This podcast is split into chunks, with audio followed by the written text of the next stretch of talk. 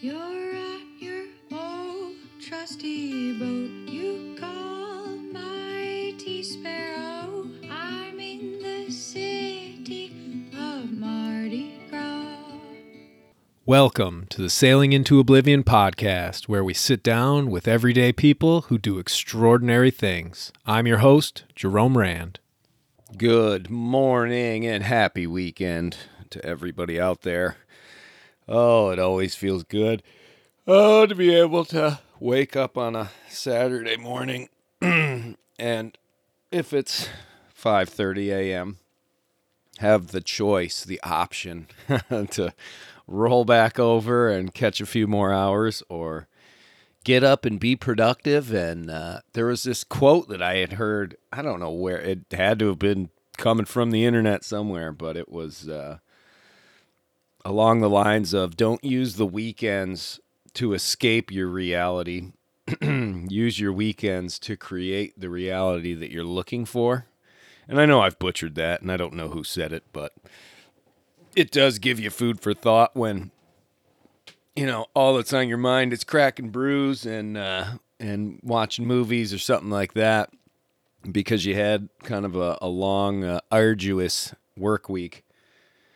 But I do know that uh, when I do go into those sort of modes on the weekend, I I never uh, come come Sunday evening or Monday morning. I don't really feel like I've taken advantage of my time all that much. Let's just say that. Um, you know, there's just the natural sort of depression, I guess, from being slothy and obviously the after effects of imbibing a little too much alcohol. So I took it easy last night. Uh, I think I was in bed by like 10 o'clock on a Friday night, is pretty lame, but I'm an old man. Come on. I did my days of partying and gathering the troops and running up to the oh to the bond, which was a great little little spot up in the BVI. Man, oh man. If you've ever been to Virgin Gorda in the British Virgin Islands, you go up to North Sound and you take your dinghy over to Gun Creek and then you catch a ride with somebody uh, up the hill, and it's only a mile away, but there is a place, and the place is like heaven on earth. There used to be pre Irma, and now I'm pretty sure everything's rebuilt up there. But there used to be a place where you would crest the top of that hill, and uh, the first bar was Elmo's, and Elmo, unfortunately, has he passed on uh, quite a few years ago, but he was a legend, absolute legend. He used to, I used to pass by there all the time in the beginning, and it, it seemed like it was always just old Elmo in there, and and then uh, started stopping in, and I would run up that hill, and I would stop in and have water, and then beers, and then I remember Elmo and I got to know each other, and uh, he he just I don't know, just this old, you know, he had these great stories about living on Virgin Gorda before there was electricity and you know, when they were kids, they would go out. The only nights that they were up really late were were nights when it was like a full moon and stuff and the kids would run wild and I just tried to picture that, you know, the heat, the palm trees, you got you got all this beautiful moonlight and you know, living without electricity, it just it boggles my mind because I've never had to do it uh, outside of, I suppose, outside of on the Appalachian Trail. Uh, but even that gets interrupted now and again. But in any event, uh, so Elmo and I, and I, I, remember eventually we had this beautiful old, like super oversized uh, book atlas, showed all the satellite imagery and all the proper uh, maps of the world and countries and all that. And I, I gave it to him up there, and, and we kept it right there at the bar. And we used to just crack that sucker open and talk about all these different places this big world has. And he had been to a few, but not not that many. Um, but he was just the greatest, greatest bartender, owner of that little establishment. And the view from this place was literally a billion dollar view it looked over you could see richard branson's island you could see larry page's island like you, it was just Oh, it was absolutely breathtaking. And I can remember plenty of times sitting in there right at that huge window having a Schaefer, the beer you drink when you're drinking more than one. And uh, they cost $1 back then. Oh, and we just sit and chat and look at that moon come up over bitter end. Oh, boy. Those were some good memories. But anyway, then you'd, you'd crack a beer there and then you'd head over and. Uh, typically if Shuggies was open, which was right across the street, you'd go there and maybe have a beer because you got to sort of spread the wealth. And uh, and then you walk up, and typically at that point you're gonna go see Gunny up at Gunny's bar and maybe get some fried chicken and see Selma and oh man, and that was a place where I I ended up behind the bar all the time helping and and just serving drinks and running tabs and uh, getting into a little trouble here and there. But boy, it was it was an absolute blast. And uh, once you finish there, you go get yourself a little snack down there, uh, right across the street from that bar. I forget what they called it after after it changed hands and actually turned into where you could you could go and get rotis and food and stuff like that. But um, so there's that one, and then you could kick from that one straight over to Butterfly, which was uh, another little bar, and they had pool tables. And then, uh, and, and, this is all literally uh, 50 to 100 feet away from each other. Uh, just road going right down the middle, people speeding by, us sitting out on the uh, the rock wall and stuff, and then typically would end the night over at Leroy's, which was the tiniest of the establishments, but one of my favorite for sure. And a lot of times Leroy would actually, if he knew I was coming up there with a bunch of people, he would uh, he'd hand me a, a shoe box that had a couple of ones and a couple of fives, and uh, and he would just give me the keys to the bar. And boom, we'd open up, we'd jam some tunes. His house was right next to it, and uh, he'd he'd let me run the establishment uh, for the night, and those were always just so much fun because you knew you, if he was going to open, he might only have one or two customers, and uh, if we could, if we could get people excited about it, we'd pack his little place for the night, and uh, then I'd leave his little shoebox full of cash, and uh, I know that that sort of that sort of thing can make a pretty big difference. And and most of these guys also worked over at uh, the bitter end as well, so they all had multiple jobs and just great fun. Oh, good people, and oh, holy cow! It's hard to be away from all that, but I I do I do try and always just think that boy, I sure was lucky to have been able to enjoy that for 10 years of my life and uh, at a time in my life where I could handle doing that sort of stuff because boy the the beers were a flowing if you know what I mean. The rum and cokes all that sort of stuff. And uh, you know it's a young man's game. You can handle it when you're doing that. And then because typically we'd do a big night up there, and then straight away I'm I'm at work the next morning. You know, I'm running the hill or doing a hike at 6 a.m. and then uh, straight into water sports. Hmm. But it is, you know, there's there's uh, always going to be part of me that that wishes I could go right back there, but I also know that that uh, you know I'm not that same person anymore, and uh, I think I think sometimes knowing that that as you change sort of some of the things because it's, it's real easy to think boy i just want to go relive those glory years. But they're never going to be the same. It never will. And uh, I, i've always been afraid of sort of tainting the memories by trying to recreate some of them. And when you uh, when you have these these perfect memories I don't know. I, I feel like uh, they should be cherished and, and thought of and pondered over, but uh, never never try and replicate them. You know, because you're a different person, like I said. But uh, I don't know. I think that that that sort of thinking can transfer over to many walks of life.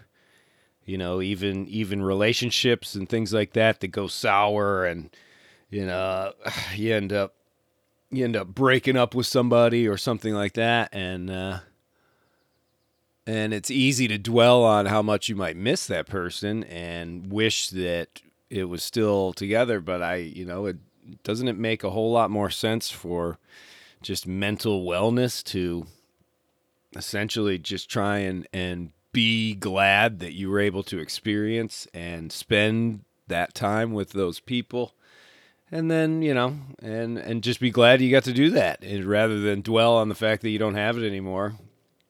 I don't know. I i think i think when you dwell on that stuff you end up uh, sort of missing out on what's what could be right in front of you. And uh, and just the fact that at that moment you could either be the person that's sitting there and sad and uh, da, da, da, or somebody who's got this wonderful epic memory of a time before uh, when life was so amazing and all that and your love struck do do do i don't know. Who knows? Who knows? I guess i i'm subconsciously leading back into a email that i received where uh, the person was asking about uh, and I, I really should get the name here. Let's get the name I like to uh, I like to give out the shout outs because you know people seem to really enjoy that. but uh, oh, do, do, do. this one came from uh, David, and he was actually looking. He, he he sort of mentioned that you know sometimes when when people do some of these trips and sailors and you go out to sea and there's that old cliche of sort of having to leave leave the girl or the guy behind when you take off, which is true because uh, especially if you're a solo sailor, you know the you can you can look back in the uh, the history books, and I, I think probably the most prevalent and well known example of, of that sort of thing would be Bernard Moitessier when when he was doing the round the world the Golden Globe race and. Uh, you know, decided to keep going. You know, not only had he left his wife and, and children to do the race, which everybody was estimating was going to take, you know, six to nine months. He he, you know, gets around Cape Horn, starts heading north, and then decides he's not going to do it. So he shoots a little message over to, which shoots a message over to a, a shipping uh, a container ship or a tanker, uh, and the way he used to do that is pretty amazing. A slingshot and a film canister with notes in it. I mean, jeez, holy cow! But it did get him in trouble on the outward bound section when he was close to Cape of Good Hope. That uh, he got in the wind shadow of a, a big tanker and ended up bumping into it and bending his bowsprit and all that sort of stuff. It almost ended that race for him. So I think he was taking a little more caution after that. But it's uh, yeah, he basically said, uh, I'm going to continue on, so I'm not coming home right now. And that, I can only imagine what sort of shock that was uh, to get a note like that. But I, I have seen interview clips with his, his wife at the time, and she even admits that, you know, he's a sailor, and sailors are sort of a different breed, and they, you know, they do something, they're going to do it. And, um, so I think she didn't have any misconceptions, but I don't know. I me personally, I I know I know the feeling when you've got this idea in your head that you want to go and do some sort of trip or some sort of adventure. And then you also have a significant other in your life.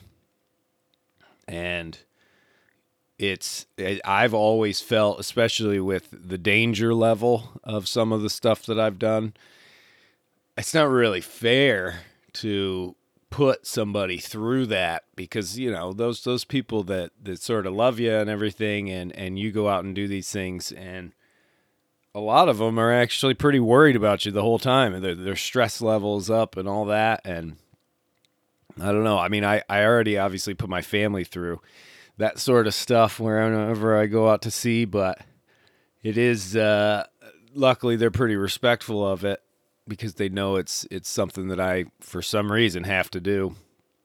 Uh, but I had on the Appalachian Trail. I know I was in like a pretty long two or three year relationship before I took off to go and do that, and uh, because again, it's such an extended uh, sort of adventure. I ended up having to quit my job and all that, and uh, actually moved from one country to another. And yeah, I ended up sort of ending that relationship. And uh, in, I don't know, it, it's sort of weird. You would think like, why, why would you ever do that? But I didn't know I didn't know where I was going after that, how it was all going to work because I had to quit my job and everything and I don't know. I think at that point in my life, it just wasn't um, wasn't really. I didn't have my brain put together very well. You know, I was in my, I guess, early 30s or something like that. And in my life, in my experience, you don't know shit until you probably hit about 40. Somebody once told me that you don't really start to realize stuff until stuff starts getting taken away from you. And uh, that usually does start in your late 30s, early 40s, I guess. Luckily, not too much has been taken away from old J Rome just yet, but I am, you know, I do feel my age for sure. I guess, I guess I feel my age more when, when I'm not so, so good to my body as far as what I eat and what I do to it. Um, you know, you just don't uh, bounce back from it as much. But sorry, going into the weeds. Jeez, I, I could I'm like an octopus of ideas, tentacles everywhere. um, but yeah, I don't know. It's it's uh, it's pretty tough. And then obviously when I took off, I I can remember. I got this picture in my head of uh, just before I took off to do the month long test voyage out into the ocean. I had been seeing a girl for a couple of years, and uh, I remember we were hanging out, and she was very upset that I had to take off and you know be gone for a month before before coming back, and then and I think she was going to be gone by the time I got back, so it was sort of our last uh, our last time together. But uh, yeah, it's hard. It's it's definitely hard to let go of a relationship in uh, in the context of you're trying to go out and do this this big adventure. And yeah i don't know. It's it's this strange thing because it's i figure it's you're sort of hanging you've got two two different things because you know you look at your options. So it's you're you're sitting there and you for some reason have this urge and this desire to go and do this trip. Let's say you sail sail around the world. And you've also have this this relationship that you've been in. And you want to that should be pretty much one of the top priorities uh, because you know it's it's another person and it's somebody that you're trying to share you know life with. Unfortunately your your adventure just deems that it's going to be just you because um, i didn't it wasn't even a thought that I would actually take another person with me. The goal, part of it was to do everything solo, but I don't know what's better. Is it better to sort of postpone the idea and be like, ah, you know what? I'm not going to go on the adventure. And then for the rest of your life, you think about it and wonder about it and regret and all that. Or do you put that above it and uh, go for the adventure and sort of let let the other things fall apart. I don't know. It's it's one of those decisions, and I don't. I, for me, a big part of it has always been that uh, I want as few regrets as as possible, and I I don't want when I'm an old old man I don't want to sit back and think, holy cow, you know, I always wanted to do that and I never even tried it. To me, that that is uh, the absolute opposite of of what you would call a successful life is having having those those sort of thoughts later on and I don't know I, I think I've I've done a decent job of uh, of trying to not build up that scenario. I think everybody's going to have that towards the end in some in some fashion. Uh, there's always going to be some things, or or like, oh, I, I don't think it's I don't think it's so much. Oh, I shouldn't have done this. I should have done that. Because you can think about that in a million different frames, you know, uh, throughout your life. But I think it's more of I wanted to do something and I never actually even attempted it. I just time caught up with me sort of thing and that's that's one where I definitely don't that's one I fear. I definitely fear that. So ah, deep deep thoughts for a Saturday morning. This is pretty crazy. But yeah, I don't know. Um I've I know quite a lot of couples that are out and they sail and they travel together and they you know, they're peas in a pod, you know. What what could be better if you have a great relationship and the both of you live on a boat and you adventure whether it's the Caribbean, the East Coast, all over the world, doesn't really matter. I mean, you couldn't think of a better captain and first mate sort of scenario than being on a boat because you're you're both being able to share this this passion and I though I can't speak for I don't know of any people that have actually met via via sailing, via adventuring, and uh, ended up linking together and and sort of creating something out of that. I'm sure it's happened. It must have. In my experience, it's uh,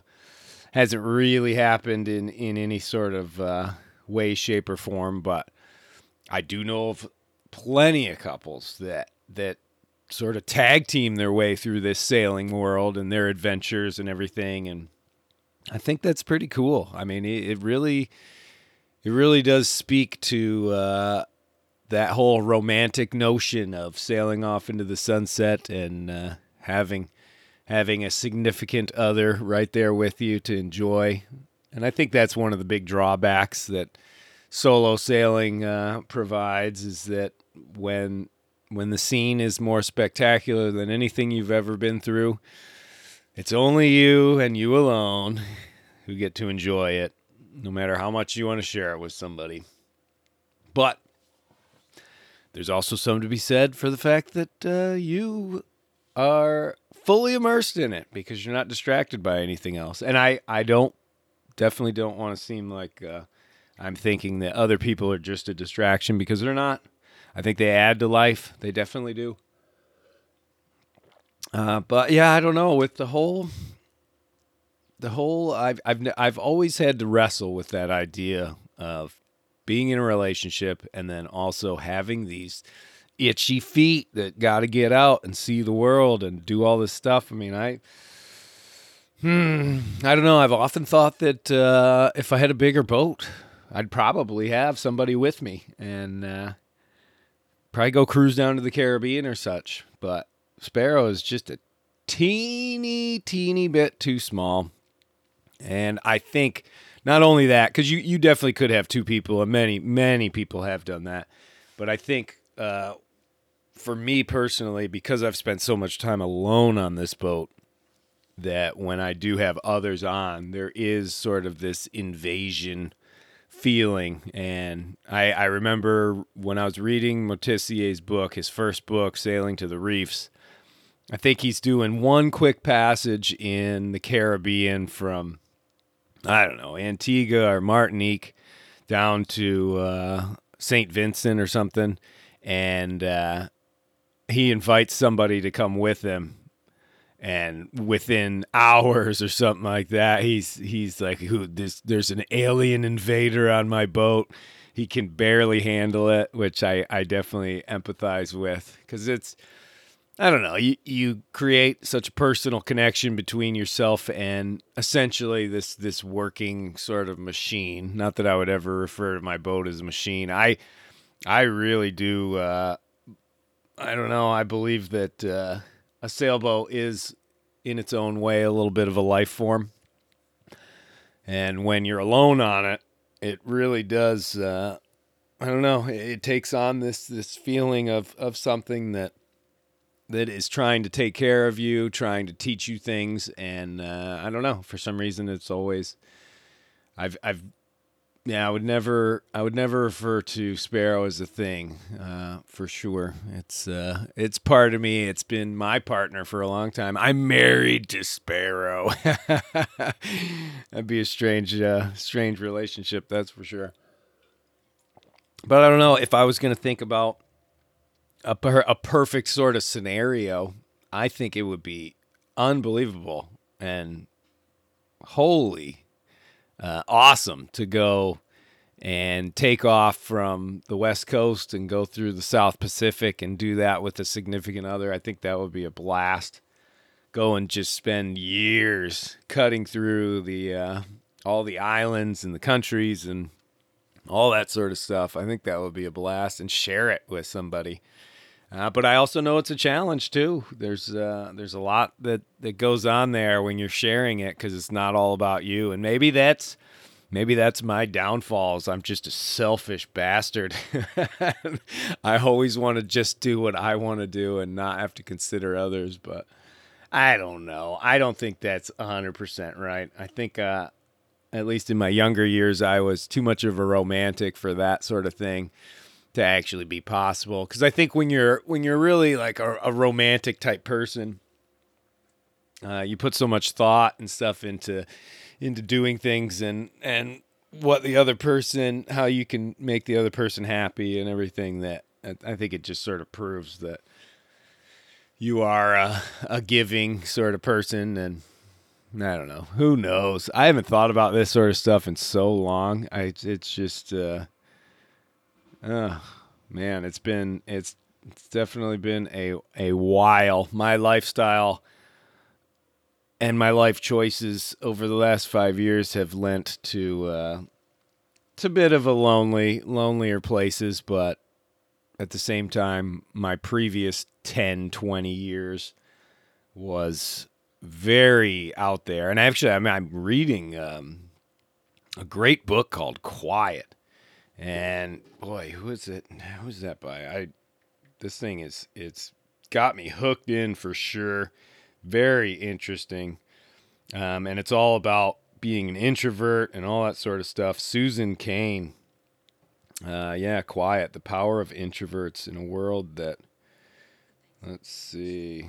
Oh man, it doesn't want to show me the whole title. But in any event, uh, yeah, just uh, there are people that that would rather just always sort of if they could they prefer to be by themselves and if uh, if not then they sort of have to force themselves in these other positions. But then there's people who do both who are gregarious and they're shy and and reclusive. And i think i don't know i i've always sort of gone both ways when it comes to that. And sometimes i have to be the guy who's just and I and I enjoy it. It's not like I'm being forced to, but I'm trying to gather the troops, get the biggest party going, have as much fun as possible, and keep that going for a long time. And then, you know, I, a week later, I can be in the mode of all I want to do is be by myself. Uh, don't want to see anybody, and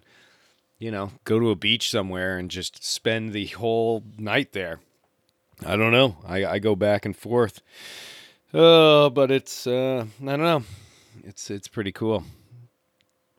Yeah, it's pretty cool. That's a great great definition of that. no, it's actually pretty strange because sometimes I don't know which way which way I'm going to feel, but uh, it is kind of interesting. Uh, I guess I'm just going to have to keep reading that book and see what sort of insight. It is pretty amazing that the insight that you can get when you when you read these type of books about you know the human mind and the human personality and all that.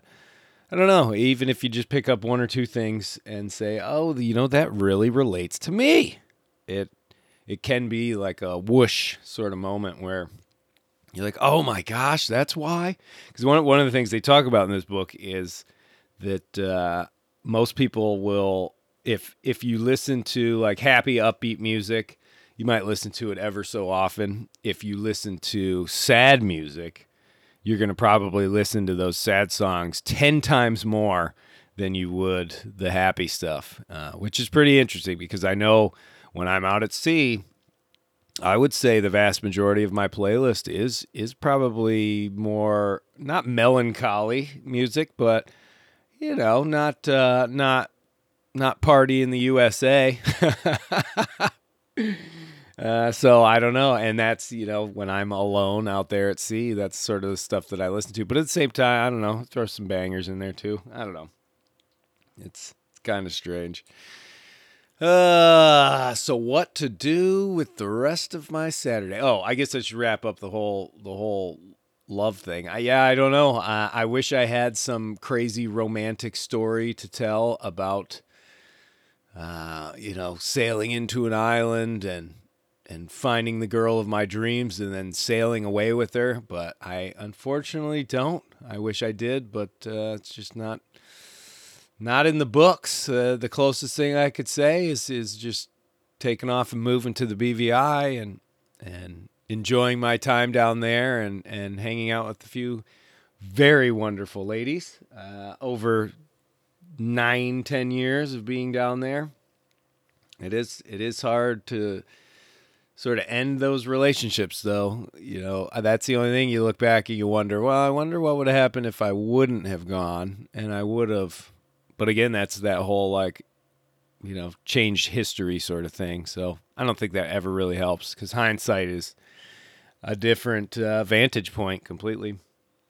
Yeah, but who knows? Uh, that's kind of the cool part. I still have the boat, and I'm probably going to sail into some new places, and you never know what's going to happen and who you're going to meet and all that sort of stuff. But We'll have to see. I think a lot of it too has to do with my age, though. As you get older, it's uh, a little different, changes you up a bit, and uh, I don't know. I hate to even think that way because I, I do I do believe that uh, there's people of all ages, and you can still have all those those same romantic uh, romantic incidences. I don't know if that's the right word who knows? Oh man, I feel like I'm like babbling on here. Definitely am babbling on. Hmm. But interesting, interesting query, and I I do hope that um, hope that David finds the people that he's looking for, and uh, you know, I do think that that is sort of part of the goal with the whole sailboat is get that boat and then you find that person and then you sail off into the horizon. Live happily ever after. That would be pretty nice pretty nice. Hope, and we are back. A little technical difficulty there. Yeah i don't know uh, as far as some of the other stuff that uh, we've got going here we did get an email about insurance. Ooh sticky situation that is I've uh, I've been dancing around that one for a long, long time, and it's not a good thing. That's for sure. Um, I don't know. It's I, basically I got a message from Brandon, and he was talking about he and his wife are going to uh, be sailing off into the Caribbean, and uh, one of the things that they're trying to do is is find some sort of medical insurance uh, just in case, which is smart. And uh, it's one of those things where the only time I've ever had any sort of healthcare insurance or anything like that was when I was actually living in the a different country because it it was sort of a, a nationwide thing, and um, yeah, it just allowed me to go into the doctor whenever I needed to, and it didn't. If it did cost something, it was literally just a couple dollars. And I did find even before I had that or when I didn't have that, it was it was never very expensive to go in to uh into like a, a hospital or something like that. It really I don't know. But I do know that here in the States it's a little bit different. Uh, but I've never personally I've never been able to afford any sort of health care. I looked into it once I hit uh, I don't know, my late 30s, early 40s. That was the time where I started thinking like, geez, if something does happen, uh, I'm gonna go bankrupt completely and lose everything if if something happens. I don't know. I, I've heard that before, where you know most Americans are only one hospital away from bankruptcy, and that's kind of sucks. to tell you the truth. But yeah, I don't know. It's it's always been too expensive, and uh, the jobs that I do and have done for a long time, uh, essentially it's it's me trying to create my own thing, whether it was doing the presentations and all the stuff with the book, or like this podcast, uh, all these sort of things where I don't know. I I don't know if there's any real financial financially viable way for somebody who's trying to start out doing this stuff where the income isn't really there for them to be sort of covered. Uh, but I do know there are things like travel insurance uh, out there, and uh, the closest thing I've ever had was uh, search and rescue insurance policy uh, that I took out when I was going to head up to the Northwest Passage, and that was because they required it. The the government up there said, you know, you've got to have such and such and such and such, and I had like a million dollar search and rescue policy, so that if things went really pear shaped, I'd I'd be able to get a little uh, helicopter evac sort of thing, get me out of there. So that was that was about the closest thing, and that wasn't all that expensive. I was able to do that through my subscription with Garmin InReach. I don't know if that's still an available option but uh, it was back then, and it just tacked on. Uh, I can't remember how much it was. I wish I could. Uh, it was so long ago now, but most of the I, I have heard there are countries, uh, especially in the South Pacific, I believe that you have to you have to prove you have some sort of health insurance or you have to produce like bank statements or something that says you have a certain amount of money in the bank because if something does happen, you know, hospitals, I think pretty much around the world won't, nobody's going to kick you out if you come in there with a, a broken arm or having a heart attack. They're to, they're to fix you up. And I've heard from healthcare officials here in the States that are, that know that a lot of the people that come in aren't going to be able to ever pay their bill, and uh, so they just sort of write it off or whatever. I don't. I don't know. I can't speak factually about any of that stuff really, because uh, I luckily haven't had much experience with it. And anytime I have had to go in for any sort of checkups and things like that, I've always just paid right out of pocket. And luckily, you know, I haven't had to knock on wood ah, go in there for anything anything crucial, even even something as uh, as small, I guess, as getting real sick, getting like pneumonia or a really bad flu where you actually have to go and see a doctor. So I don't know. I mean, in an ideal world, yeah, you'd be able to get health care affordably, you know, I don't know. I, it's it's something I have thought about quite a bit of, and I think a lot of people do. You know, it's a good conversation to have of spitballing ideas to come up with a nice and reasonable and uh, I don't know, just a better healthcare sort of system for everybody. But it is also there's it's it's kind of tricky too because if you're if you really want to have a justified sort of healthcare system, you also have to sort of take care of yourself as well. There has to be a little bit of I don't know. Um, if you if you want to have cheap healthcare, you sort of almost need to be able to say, well, this is this is how I try and take care of the body that I have, and uh, and not not just be a walking ticking time bomb and still be able to just get you know it, i don't know. It's, it's hard because it's controversial and i know everybody's got all sorts of different ideas and thoughts on it and and obviously the system is the system is pretty messed up as is. There's there's just so many players in it and it anything that gets into the whole money situation uh, becomes corruptible and and then becomes corrupted essentially. I don't i don't know if any anything has ever not gone that way. Uh, but i don't know ideally yeah it sure would be sure would be nice to be able to uh, fork out a little bit of cash each month just to just to make sure you're a little bit protected and uh,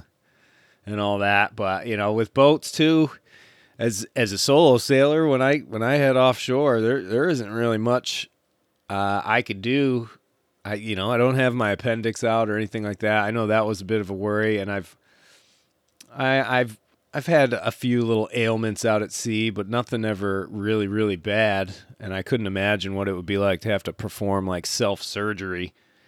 But that's one of the risks you take when you do these solo voyages is that, you know, you might be out in the middle of the ocean and if you slice open your your arm or your hand or something like that, you might have to stitch it right up because no one's coming out there. And I think that's part of the adventure as well, knowing that that's there. But I don't know, for some reason that the the picture of Tom Hanks with an ice skate in his mouth and pulling that tooth. Oh, that image is just in my head right now. Of, you know, sometimes you just got to do what you got to do uh, because when you're when you're not feeling good, uh, and there's nothing you can do. I mean, because I, I think the the most pertinent time that it ever really hit me that I was hundred percent like everything, health, food, all that stuff was up to me, and there was absolutely no one that was going to be able to come and help. Was pretty much halfway across the Pacific and heading towards Cape Horn.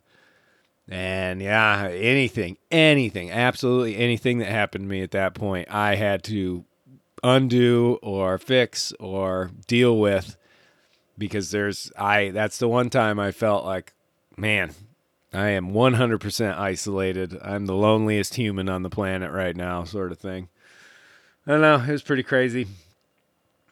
But yeah, I don't I I I don't know. I'd love to hear from other people, you know. Hit us up on the the uh head over to sailingintooblivion.com. You can contact me directly. That's one thing I'm definitely going to do today uh, after I eat some breakfast here, I am going to set up and oh, man, I they always say that setting up these websites and stuff uh, using like Squarespace and blah blah blah. It they always say that it's really easy, but man, I do not have an easy time with it at all. And I know it's it's probably just because I don't put enough effort into it or whatever. But I'm going to give it the old college try today because I really like that website uh, I don't know. I, I almost want to just make that opening page more just all about the podcast and how you can contact us and stuff because I don't know. Still, still not really doing much in the in the presentation world uh, anymore. So I don't know. But in any event, yeah, I, I'll, I'm gonna work on that because I'd love it if uh, if people could just hit right in there and then boom they could throw out a quick message or an email or whatever. And they you know you can but it's just not focused on that. But i'd love to hear from any listeners that have experience and any stories about uh, insurance and what their uh, what they do and how their coverage is and and i guess i guess really how much it costs. That's the big part really because sometimes you can and sometimes you can't. And that you know, the worst part about it, I think, really is is that uh, if something were to befall you, you know, cancer, something really, really bad, that it was going to cost you an arm and a leg if you don't have insurance to deal with, and it's well beyond your means, like well beyond, like you're looking at a lifetime of debt afterwards. I don't know. What do you even do? Do you just uh, I who knows? Who knows? Part part of me, and I'm going to be real honest here. Part of me has always sort of thought, well, you know, something like that happens. I guess I set sail on my final voyage uh, because the last thing I want is is you know family and stuff like that to have to give up what they have just to be able to fix something that went wrong with me. I can't even imagine that how how guilty and horrible I would feel. Um, but and then there's also on the other side, it's only money. Uh, but yeah, I don't know. It's a crazy topic to think of. Those are those are like major life things, and and it's only something that you can talk about so so lightly because nothing's happened yet, yet. Uh, and not to sound morbid, but eventually something will happen. it's like a guarantee because we're all gonna die. no, I'm I've had a twist around that, and we're not we're not going into our Saturday in a, a morbid sort of uh, sort of realm. Let's let's uh, for the last little bit of this this uh, this subject out. Oh, let's let's talk about a Westsail adventure that I definitely need to do more research on before I can actually put together one of the new series of the uh, sailing story, little guys. But I want to get to the bottom of what the whole story is with Westsail Satori, the one that was in the Perfect Storm.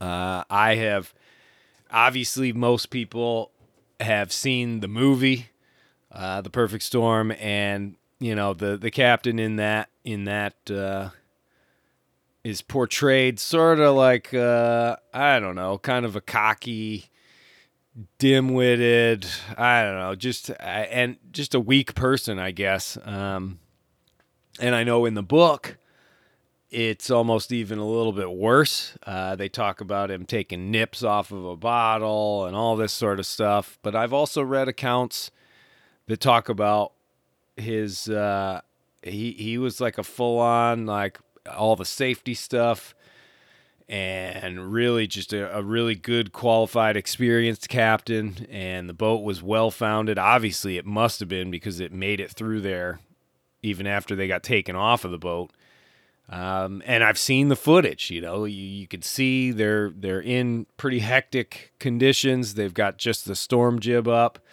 and the boat's still going. But then there's this confusing, and I guess just just to the timeline. So a guy takes on two new crew that he doesn't really know, and they're sailing uh, out to Bermuda, and I believe it's in yeah, it's in October because it was sort of the Halloween gale, I believe. In any event, um, Hurricane Grace was still coming up, and I think it had kind of it was just in the remnant stage. Uh, but you know, these three sort of systems come together, they do the perfect storm, and these guys are caught out, you know, southeast of like Nantucket or whatever, and uh, essentially Mayday gets thrown out from their boat, whether it's from the captain or one of these crew members, and Coast Guard picks it up, come out to do the rescue, and then the captain doesn't want to get off of the boat because the boat's his home.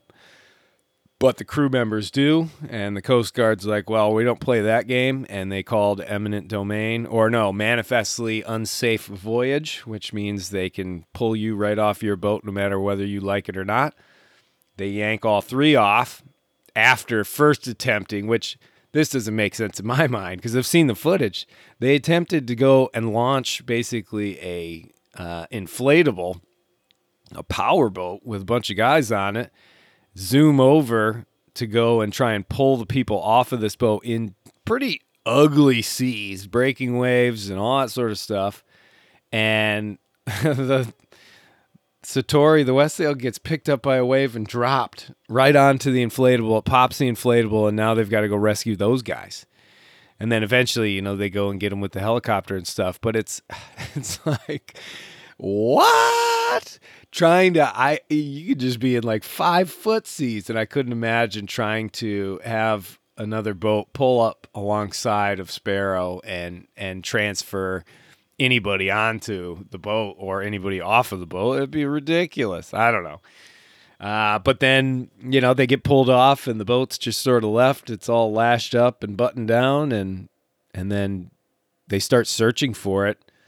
Uh, within a few days, they can't find it. I guess it's been sighted here and there, and then uh, eventually it, it, winds up on the coast somewhere, I believe in New Jersey, on a beach. Still got the mast, you know, the sails torn to torn to shreds, but the rudder's there, all that sort of stuff. So it made it, and they towed it off of there, and I believe it still lives on today. But again, it's one of those things where I need to research because I I don't know I I I don't understand why there's conflicting uh, viewpoints or not not not really facts, I guess. But it's an interesting story, and you know, to me, also, if if there's the remnants of this hurricane out there, why would you set sail for Bermuda? Um, I don't know. There's is questionable things all around on that one, and you know who knows? Because nobody but the three people who were actually on the boat are going to have any idea, and that would have been probably such a insanely stressful situation. It would be hard to have a clear memory of what went on, even if you were on the boat uh, especially after all this time. I mean, it was back in the '90s, so I don't know, but I, I think it'd be kind of a cool cool thing to sort of research and, and really be able to lay out what they were doing, uh, what the weather was, and sort of all the different accounts of what went on to lead to them having to get off of this boat and all that sort of stuff. So hopefully I'll be able to bring that one to you, and uh, yeah, we'll we'll maybe be able to do a little investigating. Hmm. A little. It's almost like a true crime without any crime, really. It's the only the only crime. No, well, it would have been a crime if the boat sank, but uh, the boat did not sink. Which again is pretty much why I ended up with uh, Mighty Sparrow in the first place. I don't know. So that'll be that'll be kind of a cool one, and that's just a little teaser, a little taste of what's to come. But uh, I am pretty excited, and I've gotten a few few good comments on the old YouTube page because I've been uploading just the sailing story parts of uh, of some of these podcasts up on there, and I don't know. It, it's kind of cool. It's it's interesting. It's tough to do um, because I'm basically trying to do it all in one take because uh, my editing software and these computers are just they're they are falling to pieces here. they both both computers that I have, and one of them went around the world with me all those years ago. Both of them have are sort of held together with duct tape. They work though. They just they're you know they're just a little old, but um, yeah, trying to I trying to edit a bunch of clips together is sort of no go as far as the programs that I have, and so I, I pretty much have to do it all in one take, which suits me well because I it, it allows me it allows me to sort of uh, I think just do it more naturally and I don't know I don't have the pressure to to get every single word right boom boom boom but I've gotten a lot of great comments uh, people sort of supporting the new the new format and and stuff because it's uh, it's just one of those things. YouTube, YouTube is uh, I don't know. It's it's been kind of fun. Put just you know initially in the beginning, and just put a bunch of clips up because I'd never really posted anything before.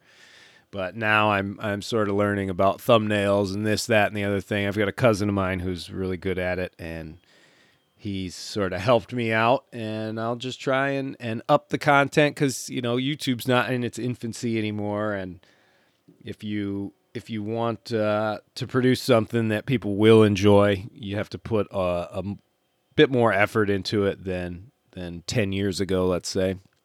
And I I'd like to. It's just learning how to do it. But I'll hopefully keep keep pumping those out. I mean, I have I I couldn't even tell you how many how many stories I want to talk about I mean, I, I want to go over all the old time sailors that were big inspirations, you know, Knox Johnson, Moitessier, Dumas.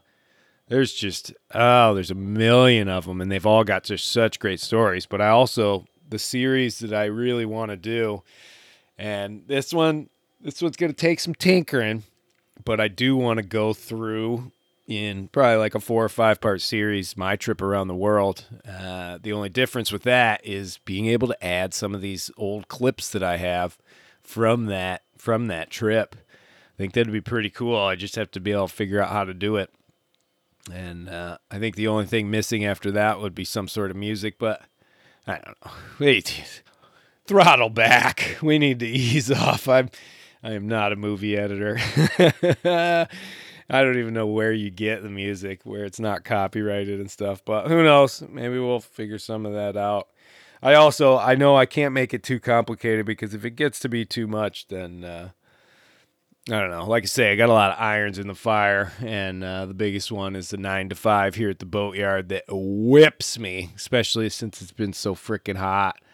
Uh, pretty pretty oppressive heat the last this last week or two, and by the end of the day, sunburnt, um, exhausted, and it's hard to sit down and want to. Uh, well, no, I want to just keep producing more stuff, but at the same time, sometimes you just gotta like sit there and and just relax and I don't know, try and balance it out as best I can. But I am I am sort of in that mode of just producing as much stuff and being as productive as possible. And on that note, Old Sparrow, I ripped those winches off of the mast. There was a huge amount of corrosion underneath them uh, into these aluminum plates. couldn't even get. I, I drilled out some of the bolts and stuff, and uh, then ended up just having to take a grinder and grind off a big chunk of the plate. We're gonna hopefully treat some of that stuff today, and then if I can, I'd like to cut out this G10 fiberglass composite and uh, make new plates that I'm going to bolt onto the old ones. And then I've got a new winch, and then I've got one of the old winches, put those back on, mount them. It involves a few things that I've never done uh, threading. I have to thread through some of that stuff, and I don't know exactly how to do that, but I've got some people around here who definitely do. So that's going to help. And then, um, yeah, I ordered another solar panel because I have to pull the whole array down and rewire that and put in the new ones because I got one panel that's gone complete junk. And then the last thing on the big list is going to be I have a bulkhead that the fiberglass that sort of holds it all together has cracked. And I don't know if that's from one of the knockdowns or if it's from Wanda or what, but essentially that means I need to pull everything out of this big locker by my nav station grind all of it down to bare wood and fiberglass and then glass it. The trouble with that is that it is a messy, messy job. I mean, it involves me basically trying to tape off and plastic off a big section of the boat so that I don't cover everything in here with fiberglass dust. Uh, it's one of those things where the prep work is going to take 90% of the time and the actual job is only going to take 10%. But we're going to have to see. We'll see how that one goes. And uh, yeah, that's that's sort of my life at this point. And hopefully this weekend I'll be able to get through quite a bit of that and uh, update. I'm going to try. I got some uh, some comments and people wanted to see some of these some of these projects and stuff. And I guess I will try again I'm not promising any uh, cinematic magic when it comes to that. I just I would just much rather get on with the job rather than try and uh, capture it as I'm doing it. Uh, but I will try. If people would like to see it, then I will. I'll try my best and uh, try and get little videos of that and and what I'm doing out there. So I guess this was a bit of a rambling podcast for episode 99. I am hoping to have a special guest come on for episode 100, but we will see. It is just about time to get back into the interview and conversation side of this podcast. It's just been really hard. One of the things, honestly, is just the heat the end of the day, down below on Mighty Sparrow, it's about 90 degrees. And when I do this podcast, one of the things you have to do is turn the fans off. And I can I can handle doing that myself if I'm the only one sitting down here and I'm sweating and whatever, but to make somebody else come down here and sit in a airless boat when it's 90 degrees is uh, torturous. So I think things are going to start cooling off here pretty quickly, and uh, with any luck, I'll be able to snag some of these uh, these sailors around here and get some new stories and get some uh, good conversations going. And we'll see we'll see how it goes. But other than that, thanks again for listening, and uh, thanks to all my Patreon family, which is growing. It grew by two. I can't believe it. You guys are are absolutely phenomenal it uh, it warms my heart to see that people are enjoying the show that much that they want to actually support it like that. It's it really is it's phenomenal, and it is what keeps uh, keeps the show going and going and going, and and it really does. It motivates me to just keep putting more and more out, and not uh, you know letting a week go by without without doing a show and stuff because it you know it's it can be easy to fall into that trap. Most podcasts do. Most podcasts don't even make it past like 20 episodes or something. And uh, here we are closing in on 100. I can't believe it. So thanks to everybody out there. If you want to contact the show, sailingintooblivion.com. You can contact me through there. I definitely read those emails and uh, yeah, enjoy the new YouTube sort of content. Have a wonderful weekend, and uh, we will be back on the air soon. Thanks for listening.